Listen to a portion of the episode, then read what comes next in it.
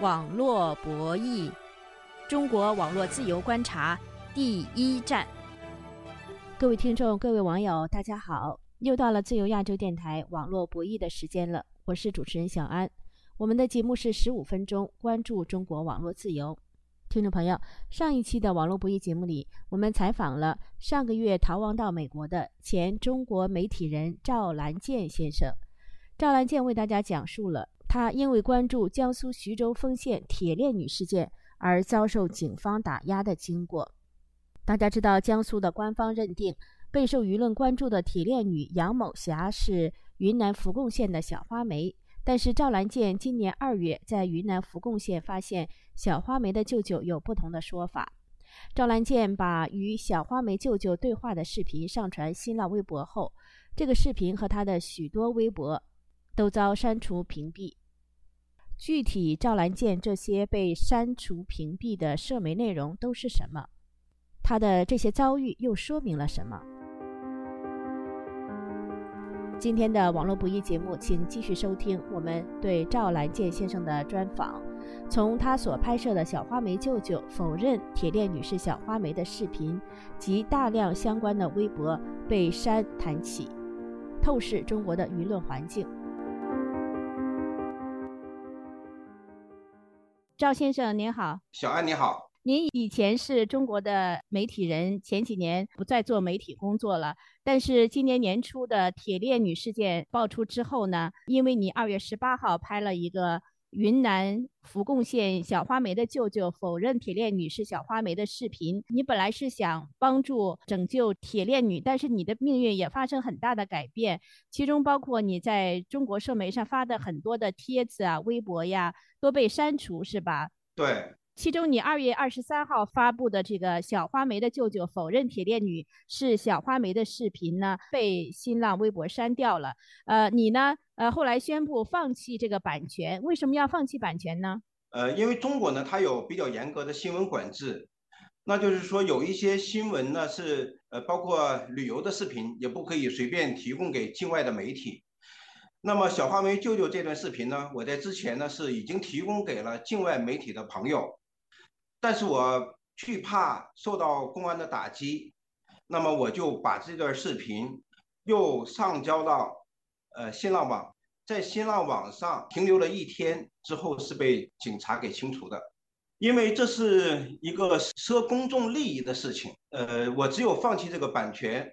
大家才可以去呃随便使用它，可以扩散它。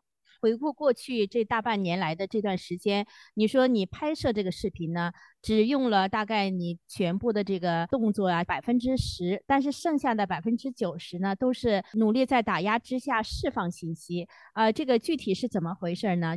是的，呃，我从拍摄这段视频到上传这段视频。以至于这段视频在互联网上引起重视，差不多是用了三个月的时间。我的全部的努力工作，拍摄仅仅是很小的一部分工作，因为我必须接受和听从警察和国宝的要求，他不许我写文章，也不许我上传照片。只要我去上传了，他们就会清除掉、删除掉。那么我就只好去采取其他的办法，利用缝隙去放大这段视频被公众所看见的。可能性，那么我通过了三种办法。第一种是通过境外国际媒体的帮助，把它释放到一些平台，然后我又通过境内的一些朋友，他们都是一些知名的大 V 和小花梅铁链女这个事情的比较知名的人士，我私下也给了他们，新浪网上也给了他们，但是呢，这段视频呢还是被打压了。那么我后来又想。去号召一些国内的文化界的名人，大家呢一起共同发声，通过诗歌或者是招贴的形式，巧妙的回避互联网的管制，然后把这个声音释放出去。那么这个时间和精力所占用的成本是极为庞大的，我都是整宿整宿的去忙碌这相关的事情，然后还要去避免国宝对我第二天的传讯。你在这个微博中透露啊，不仅是你自己受到警方的压力，还有与你合作的美编也受到一些压力，而且你就谈到跟美编联系不上啊，呃，就是这样的微博也被屏蔽是吧？呃，那天晚上是一个比较恐怖的晚上，我从来不知道自己的微信是被严重监视的，我只知道国宝和警察入住了我微信的联系人，我每天呢行动要跟他去报备，然后他们随时约我，我就要随时出去去跟他们见面，汇报自己的最近的情况。但是我不知道我微信的一对一的联系方式是被监控的。那天呢，我是为了做一个招贴画，通过美编，我们共同来商讨如何去设计铁链女。有一段诗歌是给这个小花梅和铁链女，但是呢，我的美编他是跟我差不多相隔几百公里的另外的一个城市，我就联系不上了。我又打电话过去，他惶恐之中才告诉我，他说他被他当地的警察部门打电话了。而且呢，强令禁止他给我去做有关铁链女和小花梅的招贴设计。我当时是感觉到非常恐怖的，因为一对一的通信都能被监控的话，而且这些主意都是我出的，所有的方案都是我做的。那么我的美编呢，相对于我而言，他仅仅是我的一个助理或者是一个帮手。那么这样的人都受到了警察的骚扰，这完全是出乎我意料之外的。哦，这是在今年四月份的时候，是吧？对。呃，你在微博上发的一些微博内容呢，都被呃新浪屏蔽。把这些你被屏蔽、被禁止发出的这些微博，你自己都保留了这个截图。其中呢，在四月二号的一个微博里呢，你就谈到你的一些呃举报的信息啊，向国家机关举报的信息被新浪屏蔽，而且你还说呢，这都是公安和检察机关已经签收的证据。那你具体解释一下这些被呃新浪微博屏蔽的内容是呃什么意思吗？呃，这是一个迫不得已的举措吧，因为呢，我持续不断的得到了国宝和警察差不多一两个月的骚扰，对外释放这个信息的时候，我又不能提到是骚扰，我只能是变通的方法去说，他们实际上给我带来了生活上的很多困惑，但是呢，我只好去说他们是在保护我。那么像我这个微博被新浪删除之后，对于我来讲，那也是非常无奈的，因为言论自由就是生命权。当你的言论被侵犯的时候，就意味着你生命随时随地可能被侵犯。我深知道这一点，但是我也说不出来，因为这样的话就像铁链女的求救一样，呼唤的声音在中国可能也是释放不出来的。那么如果我说警察骚扰了我，或者是国宝骚扰了我，那这样的话很快就会被新浪清除的。那我只好去说，警察保护了我，但是大多数的人都能看得到他的真实的一面。听众朋友，您现在正在收听的是美国自由亚洲电台专题节目《网络博弈》，小安主持，请继续收听。赵先生。哦，原来是这样子。四月份你在微博上，呃，谈到你被保护之后，是指被警察保护，实际上就是警察对你施压之后，是吧？对，我在微博上所提到的被朋友的关照，这个朋友都是指警察。当然，我跟他们见面的时候沟通可能还算融洽，他们也没有对我去采取更严苛的暴力行为，但是他们对我的言论自由的侵犯，对我行为自由的侵犯，这是我说不出来的痛。我只能去说，他们关照了我。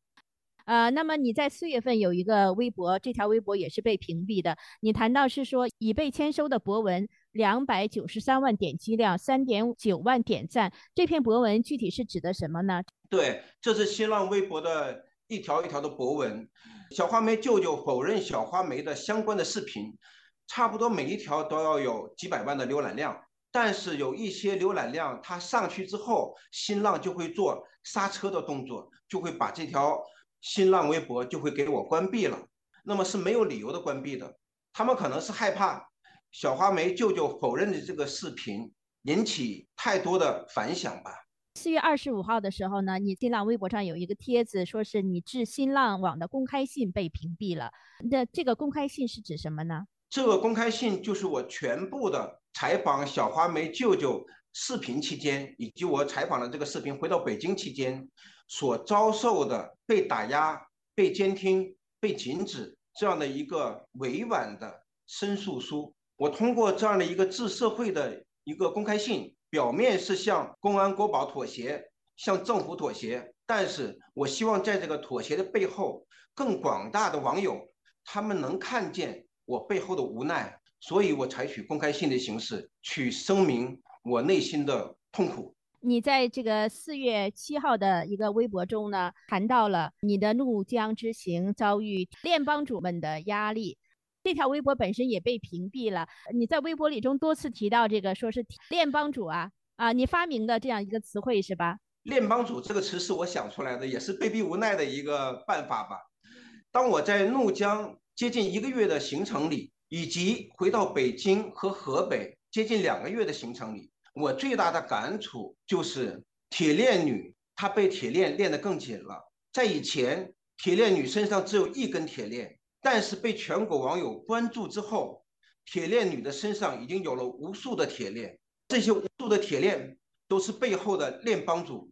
那么，我也反思过来看我们自己，我认为我们在一个发声不能的社会、写作不能的社会、拍摄不能的社会。那么我们身上所拴着的铁链，并不比铁链女少。那具体你这个店帮主们，你都是指的是谁呢？是公安人员，或者是指代一切禁止因为铁链女的存在，大家为她发声的人。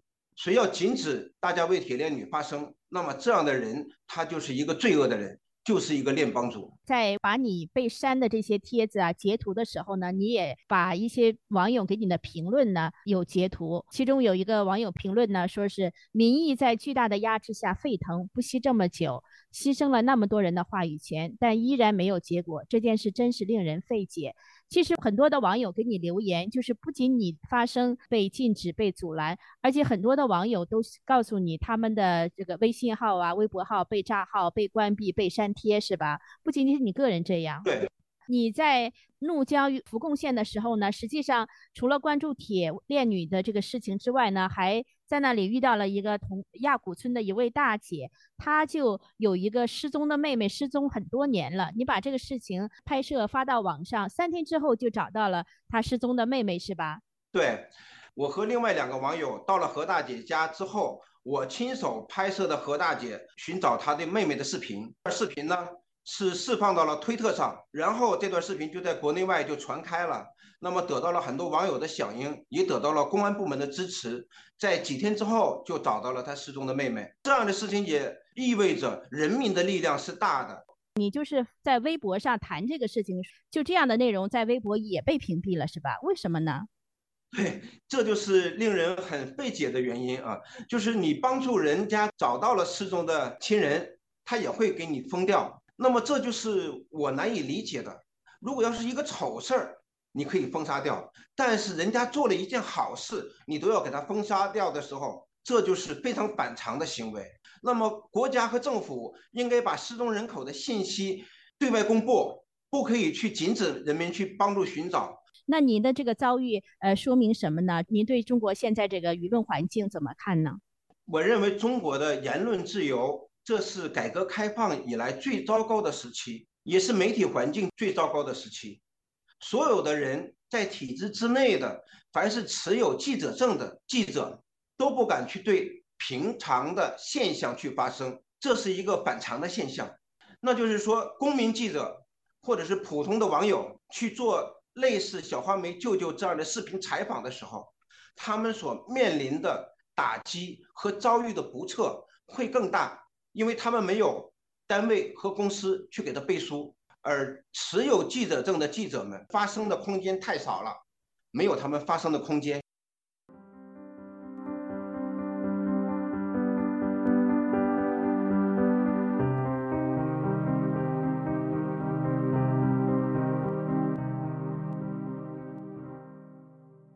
听众朋友，上一期的网络不易节目播出之后呢，有推特网友给自由亚洲电台留言说：“纵使嘶哑声弱，也为蝼蚁呐喊。”赵先生真记者，铁链单道义。